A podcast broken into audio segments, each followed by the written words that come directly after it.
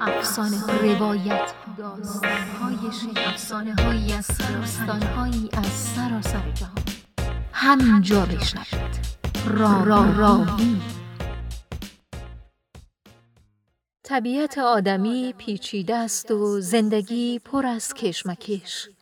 روایت ها، داستان ها و افسانه ها نمونه های خاصی از آنها هستند که می‌گویند کم و استوار در برابر نارسایی ها بیستیم و با یک لغزش در زندگی فرو نریزیم. راوی روایت کننده همین هاست.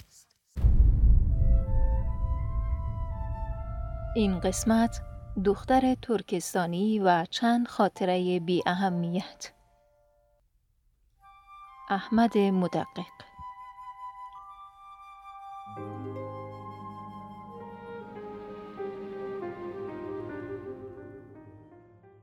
از پدرم در سالهای دهی چهل وقتی که در کابل زندگی می‌کرده چیز زیادی نمی‌دانستم. فقط چیزهای بی اهمیتی مثل که سیبیلای مثل عکسای جوانیش است و یا خاطرات پراکندهی که اینجا و آنجا شنیده بودم. بدون اینکه حتی ترتیبشان بدانم. می‌دانستم که سالها در منطقه شوربازار کابل زندگی می کرده است. یک محله پسمانده و فقیر که زورهای گرم تابستان رفت آمد در کوچه های تنگ و پرخاکش بی پوشاندن سر و روی میسر نبود. در خانه کرایه‌ای به همراه دوازده خانواده دیگر. حیاتی فراخ و دور تا دور اتاقهای دو منزله. چاهی هم درست در وسط حیات که صبح و چاشت و شام دوازده سیاسر با سینای برزده گرداگردش جمع می شدند. زنایی که دسمال های گلدار مویها را در فرق سرشان جمع کرده و پوشانده اما گردن و گردنبندای بدلیشان پیداست. از اتاقهایشان می برامدن تا آب از چاه بیرون بکشن و پودر به ظرفای ناشته بزنن. یا مثلا می‌دانستم که دختر حمامی محلهشان دو سخترش بوده و یک بارم با برنامه ریزی و نقشه امه بزرگیم هر دوتایشان رفتن عکاسی خلیفه رحمان. از همان عکسای سیاه و سفیدی که آدمها مثل مجسمه ایستادند و خیره شدن به چشم عکاس بدونی که پلک بزنند. اما هیچ کس یادش نمانده که او عکس کجا شده. انگار که آن عشق و عکاس خانه رفتن و چشمک زدنهای پنهانی همش لاف زدنهای دهی چل و پنجاه یک جوان کابلی بوده است. که وقتی بین دسته ای از جوانای همقراق نشسته باشند یا جایی به سیاحت و چکر رفته باشند حرفی برای گفتن و خنده کردن و لاف زدن داشته باشند. بعد که پای دختر ترکستانی به میان آمده همه آن خط نوشتن ها با قلم فلزی شفر و نامه های عاشقانه باد هوا می شود. یا مثلا می دانستم که یک مدتی سیگرت دست فروشی می کده. در استادیوم چمن وزیری زغال داغ میکده و چیلم میگردانده برای تماشاچیهایی که به سیل پشت گرفتن شاگردان ابراهیم پهلوان می آمدند. یک چشمش هم به میدان فراخ چمن و پهلوانهایی که پشتی می گرفتن و یک چشمش پی مشتری خوشگذرانی که بخواید چند روپم بابت تنباکو و چیلم بدهد. یک بارم که خسته شده بود و مشتری نداشته زغال داغ را روی چیلم می‌گذاره و خودش تنباکو را دود می‌کنه. چون آن کام می‌گرفته و دود پرزور پف میکده که خود ابراهیم پهلوانم میآید کنارش میشینه. برش میگه خدا نکوشی جوان مگه عاشق هستی؟ و چند کام هم ابراهیم پهلوان می‌گیره در همون زمان هیکل قوی و ازولانی پدر ستایش میکده و گفته بوده که اگه بیایه پیشش تمرین کنه حتما قهرمان جهان میشه. این یکی از خاطره های و یادماندنی پدر است که جزیات بیشتر و پررنگتری از آن می‌دانستم. به هر حال نشستن در کنار قهرمان ملی و معروفی مثل ابراهیم پهلوان کم حادثه ای نبوده است. پدر یادش میآید که وقتی ابراهیم پهلوان این حرف را می‌زده استادیوم خالی و ساکت شده بود. تمام تماشاگرها استادیوم چمن وزیری را ترک کرده بودند و حتی شاگردای ابراهیم پهلوان هم رفته بودند پشت کار زندگیشان. حتی یادش میآید که دکمه یکی از آستین های ابراهیم پهلوان افتاده بود. می‌خواسته با شوخی و مزاق بگوید که عاشقی سر جای خود اما یک زن در خانه باشه که دکمه سر آستین آدم کوک کنم بد نیست اما حیبت ابراهیم پهلوان مانع میشه احتمالا پدر به جای جواب خنده ای کده و با نوک انبور تنباکوی چیلمه پهلو گردانده تا کامل بسوزه. بعد که ابراهیم پهلوان خدافیزی کده تا خانه یک نفس دویده تا ماجرا را به دیگران هم بگوید. زمانی که مادرم هم در مجلس بود در انتهای خاطره پدر جواب ابراهیم پهلوان داده بود. با او گفته بود ها عاشق شدم عاشق یک دختر ترکستانی و درست به سمتی از اتاق نگاه می‌کرد که مادر منجا نبود. اما با گوشه چشم خوب حواسش بود و هیچ لبخند کجش هم گرفتن نمی‌تونست.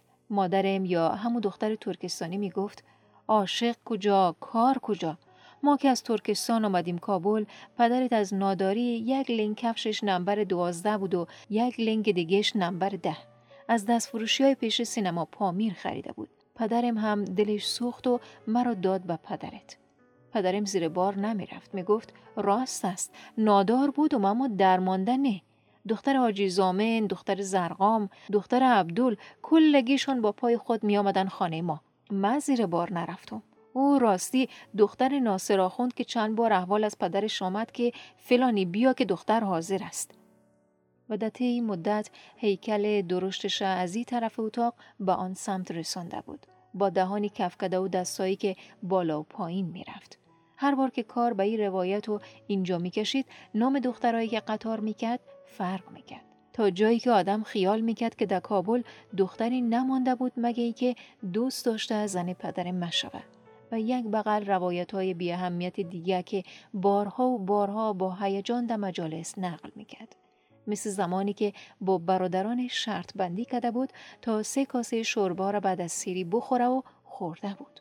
یا شرط بسته بود کاری کنه که همه صورت دختر ناظر کربلایی را ببینند. چون دختر ناظر همیشه صورتش را با دسمالی می پوشند. حتی زمانایی هم که نمی پوشند چنان سرش را پایین می گرفت که هیچ کس نمی ببینه. یک روز که دختر ناظر کربلایی کنار چاه و یازده سر دیگر نشسته بود به ظرف شستن پدر من میستاده بود پشت پنجره چوبی اتاقشان رو به حیات همه کسانی را که با هم شرط بسته بودن صدا می‌کنه و بیخبر و ناگهان پنجره را چنان به هم میکوبه که تمام شیشه هایش خورد میشه. زنها هم از جایشان می جهن و همه کسانی که پشت پنجره بودند صورت تیره و استخوانی دختر ناظرم می بینند. می بینند که چقدر شبیه دختر حمامی است. البته قسمت آخرش تخیل مست چون باورم نمیشه کسی که با او در آن سالها به عکاسخانه رفته باشه به همین سادگی فراموش شوه و کنار گذاشته شود. حالا پای دختر ترکستانی در میان باشه یا هر کس دیگه. برای من که روایت های مختلف در زمانهای مختلف از پدرم می شنیدم و با جزئیات به خاطر می سپردم و سادگی می تانستم بینشون مقایسه کنم و بفهمم که پدرم در شرایط مختلف روایت ها و خاطره های زندگیش دستکاری می کند. وقتی حسین علی آخوند در مجلس باشه اتفاق در تکیه خانه چنداول افتاده. هر وقت که پروین دختر می بزرگیم که در اصفهان زندگی می‌کنه و دانشجوی کارگردانی و سینما اومده باشه خانه ما همو اتفاق در سینما پامیر افتاده است.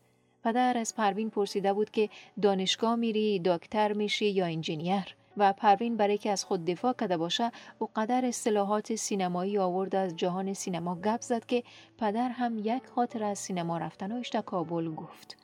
اونجا اولین باری بود که اسکدم پدرم دروغ می‌گوید. فهمیدیم پدرم گاهی دروغ می‌گوید. نه که ناگهان به واقعیت رسیده باشم. احساسی بود که کم کم در من شکل گرفت و قوت پیدا کرد.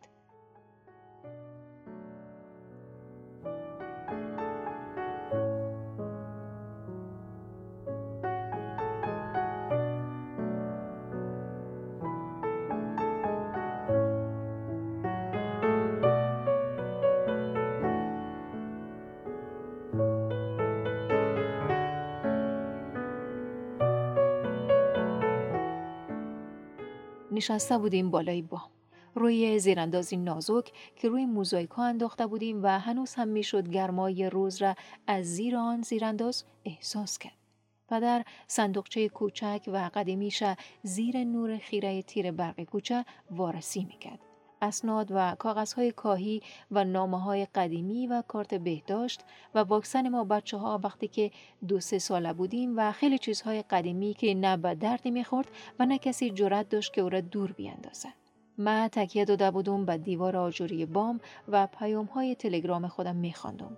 پدرم اما خزیده خودش رسانده بود وسط بام تا نور بیشتری از چراغ بالای تیر برق سهم می شود. آخرین باری که به اداره اتباع خارجی رفته بود نمی‌دانم برای چی ولی گفته بودن که یک عقدنامه بیاور. پدرم می گفت نکاح خط رسمی ندارم اما یک خط از شیخ ناصر بود که تاریخ دقیق عقد رو هم نوشته بود. مادرم می گفت پیدا که شد ببین مهر مرا کم ننوشته باشه. داخل گروه تلگرامی فامیل پروین عکسی از خودش با شال صورتی گذاشت. پشت سرش چند تا عکس سیاه و سفید خارجی بود که فقط هیچ کاکش شناختم. زیرش نوشته بود یک شب آرام در خوابگاه. هر کسی هر جای که است عکسش بانه. من زیر پیرهانی چرکینی دتنیم بود. عکسی که از خود گرفتم خیلی تاریک آمد. به سرمیم عکسی از خودش لمیده جلوی تلویزیون و مسابقه فوتبال گذاشت.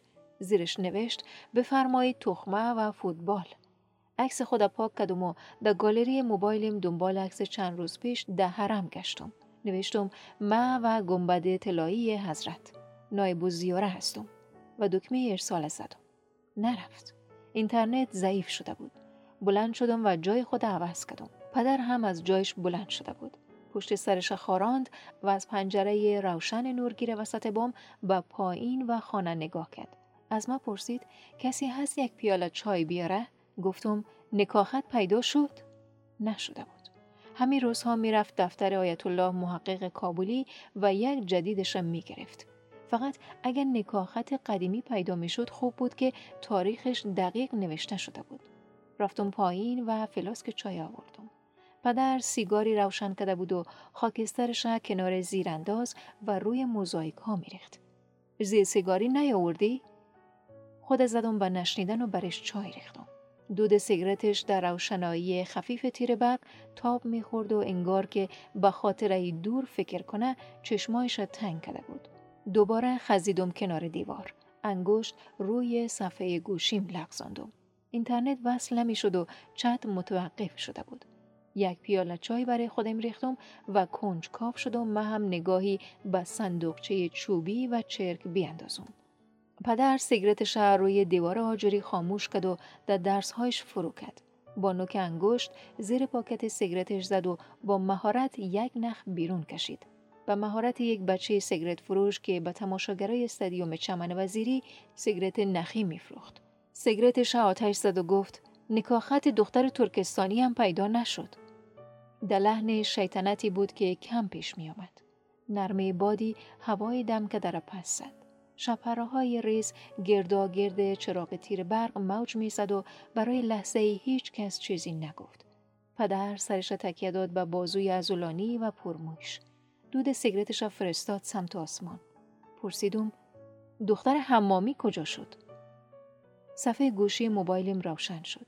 عکسم در گروه ارسال شده بود و دخترم پروین نوشته بود التماس دعا پسر دایی. نگاه خود از صفحه گوشی گرفتم و باز به پدرم نگاه کردم. سیگارش نصفه کرده بود و جوابی نداد. و همان زودی شیطنت از صورتش رفته بود و هیچ مجالی برای دوباره پرسیدن نبود. وانگهی چه دلیلی داشت که دوباره دروغ نگوید؟